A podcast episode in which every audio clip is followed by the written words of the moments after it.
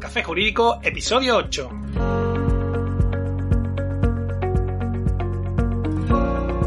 Muy buenas, bienvenidos de nuevo, mi nombre es Juan Madrigal y esto es Café Jurídico, un espacio de divulgación jurídica donde, en el tiempo que dura un café, abordaremos novedades legislativas, interpretaciones de doctrina y jurisprudencia sobre distintas temáticas, aprenderemos a manejar herramientas para la eficacia y la productividad profesional y, en definitiva, nos acercaremos de una forma amena y distendida al sector jurídico. ¡Comenzamos!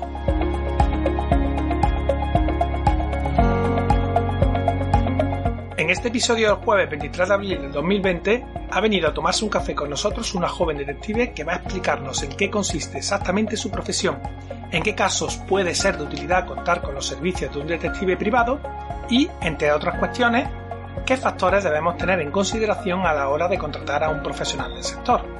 Después del programa, seguro que se desmontan muchos de los mitos que tenemos en la cabeza sobre la vida y profesión de un detective privado, porque lo cierto es que quien nunca ha utilizado sus servicios suele tener una idea algo confusa de su trabajo, y para que esto deje de ser así, para que desde ya sepamos la realidad que hay detrás de los profesionales de la investigación privada, nos acercamos en nuestro café de hoy a conocer de cerca esta increíble profesión.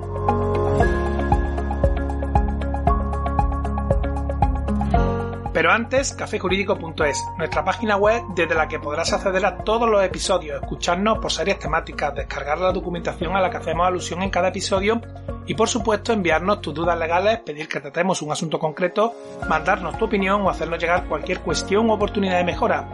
Ya sabes, caféjurídico.es y desde el menú principal pulsas en consultar. Allí, mientras nos escuchas, encontrarás el formulario desde el que puedes escribirnos. Así de fácil.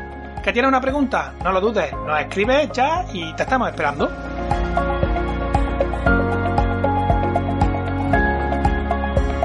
Como decía, tenemos al otro lado del micrófono a Berta Hernández, detective privado de Gallego Detectives. Buenas tardes, Berta, muchas gracias por acompañarnos en el día de hoy.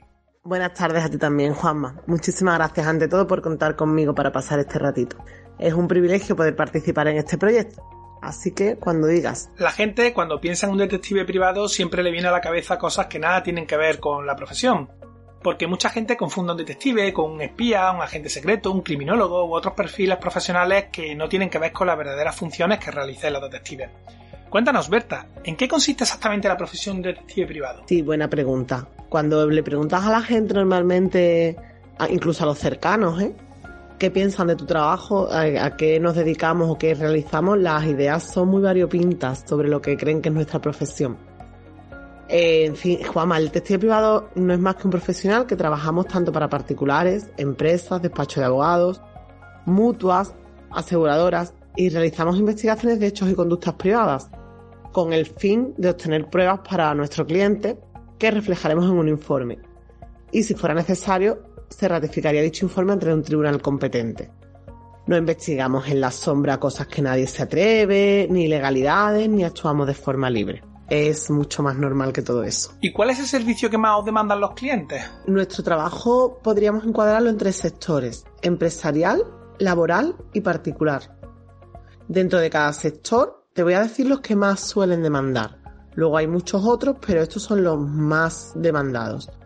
En el ámbito empresarial, muchas empresas te llaman para lo que es competencia desleal, duplicidad de trabajo, contraespionaje industrial, intrusismo, seguridad informática.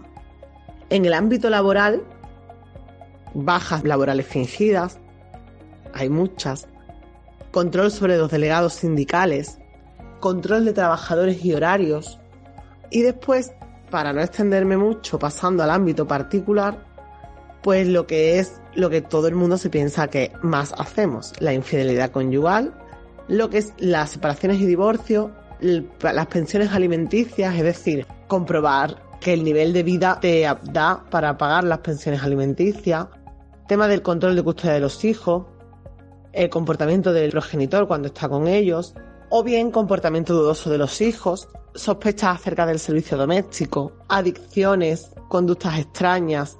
Habría muchos más temas en los que nos podrían contratar, pero ya te digo, esto te resumo los que más a día de hoy son los que nos llaman. En muchos de estos casos, cuando nos llaman son los propios despachos de abogados quienes aconsejan a su cliente en la contratación de nuestro trabajo. ¿Cuáles son los criterios que rigen vuestro proceso de investigación? Bien, habría que destacar que los informes que realizamos son objetivos e imparciales. Nosotros no estamos vinculados por el encargo del cliente. De hecho, una prueba de nuestra absoluta imparcialidad es que nuestros honorarios varían en función del tiempo empleado en la investigación, no en la relación con el beneficio que obtenga el cliente. Nosotros reflejamos una realidad, la que hay, que no siempre es la que el cliente espera o quisiera. Yo siempre le digo a mis clientes que nosotros ofrecemos un servicio, no un resultado. Entiendo perfectamente a lo que te refieres. Yo siempre le digo a mis clientes que ni yo ni nadie puede garantizarle un resultado determinado en un procedimiento judicial. Y bueno, en cierto modo es lógico que suceda lo mismo en una investigación. Que no se consiga el resultado pretendido por el cliente no es óbice para que hayamos efectuado un excelente trabajo, ya sea de investigación, como en tu caso, o de defensa técnica, como el mío. Pero volvamos al tema que nos ocupa. ¿Puede una persona solicitar una investigación sobre todas las cuestiones que desee o existe algún tipo de limitación? Sí, claro. Prácticamente puede solicitar una investigación sobre cualquier cosa. Estamos hablando de que cualquier persona física o jurídica podría contratar nuestros servicios. Lo que sí es primordial es que acredite un interés legítimo para realizar esta investigación. De todos los supuestos que hemos puesto antes, que te he dicho que son los que más demandan, la persona que contrata al detective es la persona que tiene un interés legítimo. No te vale, por ponerte un ejemplo, que si creo que el novio de mi hermana le es infiel, contratar yo al detective para yo mostrarle las pruebas a mi hermana. Debe ser mi hermana la que lo contrate, que de esos se dan muchos casos. Te llaman para decirte que, oye, que es que mi prima, o no es legítimo. Luego hay cosas que no podemos hacer y también te llaman para hacerlas. No podemos grabar conversaciones de audio si no está contemplada dentro de los supuestos legales o si nosotros no participamos en esa conversación. Utilizar herramientas que vulneren el secreto de las telecomunicaciones, es decir, no le puedo pinchar el teléfono a tu mujer o a tu marido o a tu primo. Estoy seguro que más de un oyente está pensando en este momento, ¿qué debo tener en cuenta a la hora de elegir un detective privado? Buena pregunta. A la hora de elegir un detective privado, hombre, ¿yo qué te voy a decir? Que me elijas a mí, siempre. No, principalmente yo aconsejaría elegir a alguien que te inspire confianza, no a la oferta más barata. Sabemos que hay de todos los precios, todos los presupuestos. Es un trabajo más duro de lo que la gente se piensa.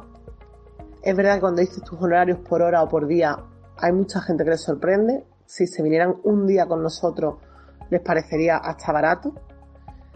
Contar con un despacho de detectives con experiencia, no tiene que tener 20 años de experiencia, pero sí que te dé confianza a la hora de que han trabajado en tu tema. Es muy recomendable que el despacho de abogados participe en la planificación, en especial para fijar los objetivos de la información y las pruebas que se necesitan. Los abogados sois los que mejor sabéis lo que vais a defender y cómo lo vais a defender, con lo cual sois los que más nos ayudáis a la hora de conseguir lo que vosotros creéis necesario. Y también es muy importante a la hora del cliente dejarse asesorar por nosotros. Muchas veces yo sé que los clientes se impacientan, pero siempre vamos a mirar por él, aunque seamos imparciales en el informe y mostremos la realidad, siempre vamos a mirar por el bienestar de nuestro cliente. ¿La típica escena del detective esperando en su coche, ahí escondido, agazapado, es real? ¿Resulta aburrido, costoso? Cuéntanos. Buena pregunta. Que además hay mucha gente que piensa que se pasan las horas volando. No, no se pasan volando. Y al igual que te comenté antes, que hablábamos que si pasaran un día con nosotros les parecería barato, si pasaran un día entero de vigilancia estática con nosotros les parecería aburridísimo. Pero bueno, vamos a empezar por lo costoso. Nosotros los vehículos que utilizamos normalmente están preparados para que sea lo más cómodo posible soportar esas guardias. No estamos sentados como se ven en las películas en el asiento de adelante tranquilamente charlando y fumándote un cigarro. Porque en el momento en que te vieran 3 veces, estás vendido, tu investigación se ha fastidiado y ya mejor lo que puedes hacer es irte, porque siempre hay algún vecino curioso o una calle que es muy poco transitada y entonces te sorprende ver a una persona 5, 6, 7 horas allí parada. Con lo cual los coches van normalmente con los cristales tintados, llevamos otros artilugios para que no entre claridad, para que no se te vea, estamos en el asiento de atrás, con lo cual en verano no puedes tener el coche arrancado con el aire acondicionado. Las guardias en Sevilla, por ejemplo, Córdoba, en julio, agosto, son muy placenteras. Tienes que llevar, pues, vas preparado, llevas desayuno, almuerzo, merienda, cena. ¿Y durante la investigación, el tema del baño, cómo lo gestionáis? Hay que tener en cuenta que las vigilancias no se abandonan para ir al baño, porque en ese preciso momento tú puedes llevar 8 horas mirando una puerta, que cuando tienes que ir al baño, si te tienes que desplazar a un bar, te va a salir el investigado. Esto es así.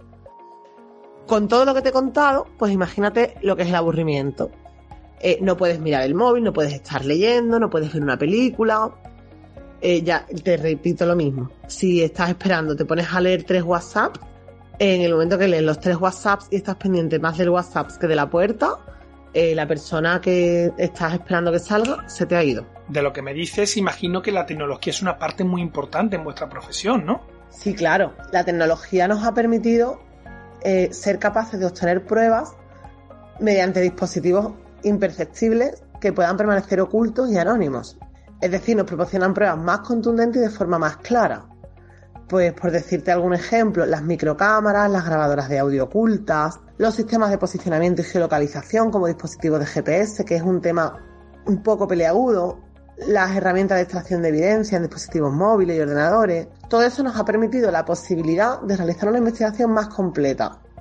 Cada vez hay más dispositivos y herramientas que nos facilitan el control, el seguimiento y la vigilancia, y existen nuevas herramientas que facilitan nuestro proceso de investigación y seguimiento a través de Internet, redes sociales. Lo que pasa es que ahí también hay que ser cuidadoso. No siempre todas las pruebas de redes sociales tienen validez. Pero sí, claro, es una parte muy importante. Para que quede claro a nuestros oyentes, ¿cuáles son los límites que se tienen que respetar en una investigación? ¿Cuáles son los límites? Bueno, buena pregunta. Lo que no podemos sobrepasar bajo ningún concepto es, te voy a enumerar una serie de puntos, no podemos hacer una grabación de audio si no somos implicados en la conversación, como te dije con anterioridad. Tenemos vetado hacer fotografías y vídeos en espacios íntimos, como baños, casas particulares u otros espacios similares. Aunque, por ejemplo, para saber que alguien está en su casa, le tienes que pegar a la puerta y por lo menos ver que está allí y que te abra. No podemos usar instrumentos técnicos que puedan atentar contra la intimidad de la persona investigada. No podemos violar las comunicaciones.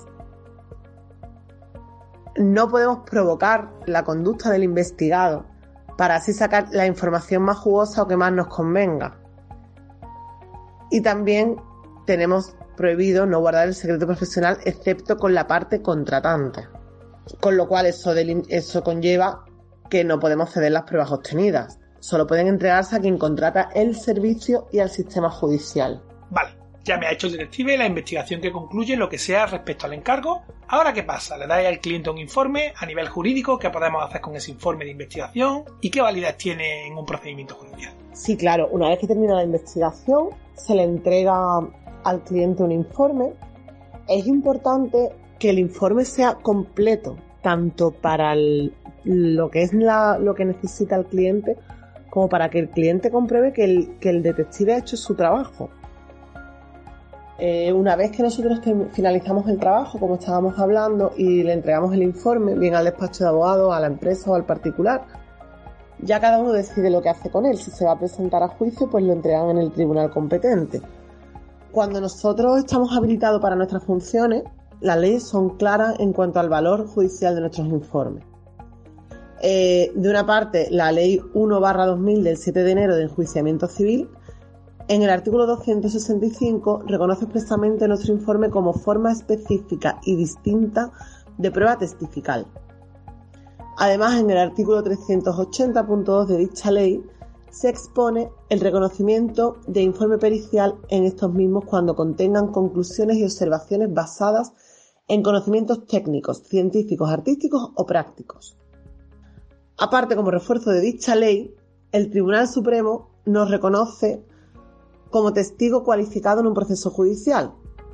De esta manera, pues nos convertimos en un medio de prueba dotado de exclusividad por nuestra condición de profesional legalmente habilitado. De ahí la importancia siempre de que el detective sea poseedor de la TIP. Y porque nuestro testimonio viene respaldado por hechos e informaciones observados y escuchados por el mismo y verificados. Nosotros no somos un testigo casual. Queda claro. Muchas gracias, Berta, por habernos acompañado en el día de hoy. Y eso sí, antes de despedirte me gustaría dejarte un momento spam para que puedas decirnos cómo pueden encontrarte nuestros oyentes en caso de que lo necesiten. Para nada, darte las gracias a ti por poder vernos este ratito, poder contaros un poco más sobre nuestra profesión, y aprovecho el momento spam pues para eso, para quien le interese o lo necesite, puede encontrarnos en Gallego Detectives. Podrán pedirnos presupuestos sin ningún tipo de compromiso, asesoramiento, lo que necesiten, o en los teléfonos 645-787398 o 667-516665. Y nada, me ha encantado charlar este rato contigo y espero que nos volvamos a ver pronto. Gracias nuevamente por habernos acompañado. Hasta aquí el programa de hoy. Una vez más, agradecer el feedback y vuestras valoraciones de 5 estrellas en iTunes, iVoox, Spotify y YouTube. Suscríbete, es sencillo y gratis, y con ello nos ayudas a crecer. Recuerda que emitimos programa los martes y jueves a las 4:30 de la tarde. En la nota del programa dejamos enlaces a los datos de contacto de Berta y Gallego Detectives. Muchas gracias por tu tiempo. Nos vemos el próximo martes, donde un día más, acompañados de un café, nos acercaremos de una forma amena y distendida a las novedades y cuestiones del sector jurídico. Entre tanto, quédate en casa y adiós.